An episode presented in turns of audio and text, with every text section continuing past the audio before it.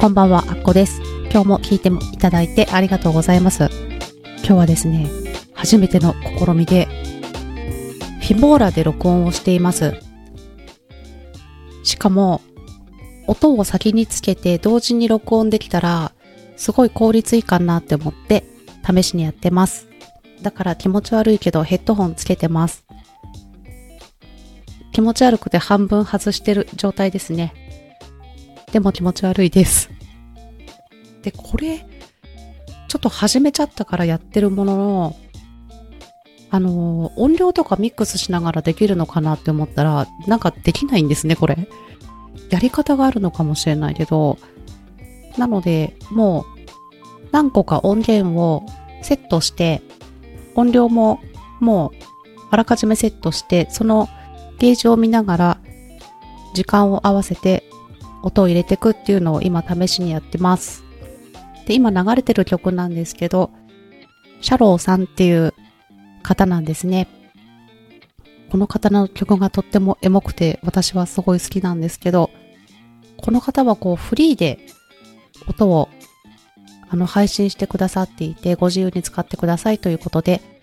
YouTube とかいろいろなところで配布していただいてます。で、この方の曲なんですけど、すごくやっぱわかっ、わかってるというかありがたいことに一曲だけじゃなくって、普通の一曲分とループできるようにつなげれる曲っていうのも同時に配信してくださってるんですね。なのでとってもありがたいですね。そんな感じで、これ、忙しい感じがしてきました。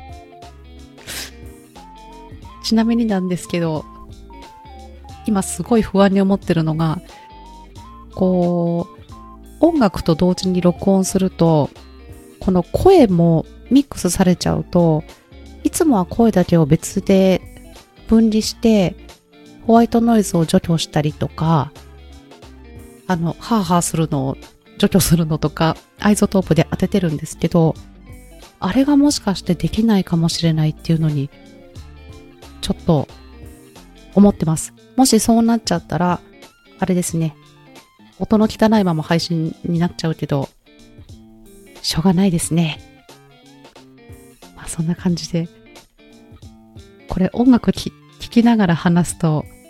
ちょっとあれですね、気が散って全然話せない 感じがします。あ、あ本当に忙しいですね。あ、曲が、これはですね、これ多分、シャローさんの曲で、この曲は聴いた方結構聞いたことある人多いんじゃないかなって思うんですけど、モーニングっていう曲ですね。さっきの一番最初に流れてたのは、2時 23am ですね。今のがモーニングですね。これ結構あの、YouTube とかでも使われてる人多いので、いろんな動画に合わせやすいんじゃないかなと思います。でこのシャローさんのことは、さっき言ったっけ？あの、詳細のところに貼っておきますんで、YouTube のチャンネルを。ちょっと音源で困ってるなとかそういった方は、使っていただければいいかなと思います。おすすめです。そして、昨日と一昨日かな？とその前からかな？話す時にも音を入れるっていうのを試しにやってるんですけどそもそもそれってあの音楽ってあった方がいいのかない方が集中できていいのかどっちなのかなと思ってあの両方いますよねこう音声配信されてる方って。でもその大きさのバランスとかも結構ありますよね。音があの音楽が大きすぎて全然話が入ってこないとかやっぱあるので逆に話してる時ってちょっと今こう音入れててなんなんですけどない方が集中できるっていう場合もありますよね。用用途ですよね多分。こう癒しみたいな感じだったらゆっくりしたような曲がある方がお休み前に聞くのにはいいなっていう音声の人もいるかもしれないしでもこう集中して何か学びたいっていう時にはもしかしたらこの音楽って邪魔かもしれないですね。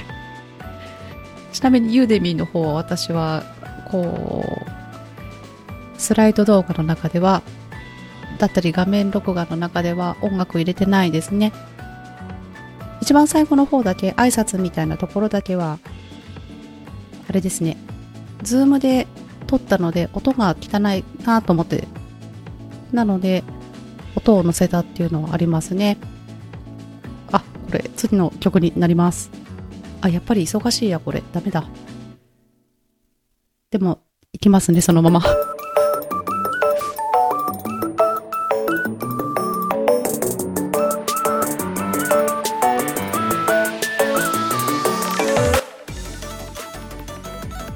れは、ずっと今日、シャローさんで行きますけど、サマートライアングルっていう曲ですね。で、ちなみにこのシャローさんを知ってほしくって、合間合間で曲の始まりは音量大きくしてっていう風な設定にはしたんですけど、もしも通常時短で効率よく音入れのある音付きの音声を作るとしたら、もうあれですね、一曲決めちゃって、あれですね、ループのやつをどんどんどんどん貼って時間を決めて10分とかで。でも、この聞こえる音をミュートできるんですよね。なのでその機能を使ってやれば集中してでこう時間を見ながら音声を取るっていうことが可能になったらめっちゃ合理的というか効率いいなーって思ってますね。ちょっと後から聞くのが楽しみな感じですね。でもこうあれですね、一番私が今気が散ってしまって、何を話していいのかわからなくなってきました。あ、そうそう、ちなみに昨日言い忘れたっけ？どうだっけ？あの例のペーパーバッグのローコンテントブックを私が出版申請しましたってお話を2日前にしましたよね、確か。あれが、まだレビュー中なんですよ。こんなことなくって、一応あのペーパーバッグは時間がかかるということで72時間以内にあのお知らせしますっていう風にはなってるんですけどあともう2時間ん？そうですね。あと2時間弱ぐらいで72時間になっちゃうけどどうなっちゃったのかなっていう感じですね。ちょっとでも他にローコンテントって出てないので多分。ああ、でもどうかな。塗り絵とかそういうのはあっても、個人でペーパーバッグで出してるのってちょっと見つからなかったので、もしかしたらまだ amazon.co.jp ですね。日本の Amazon では、まだ導入してないかもしんないっていう予感がしてきたんですね、私。アメリカで流行ってるからってまだやってないかもなっていう気がして、ちょっと早すぎちゃったかなっていう気はして、本当はあれがいければそのシリーズにして続きをいろいろ出していきたいと思ってるけど、ダメだったらまた進路といいますか、方向性を考えたいと思います。まあ、そんな感じで今日は聞いていただいてありがとうございました。この調整難しい。じゃあどうも失礼します。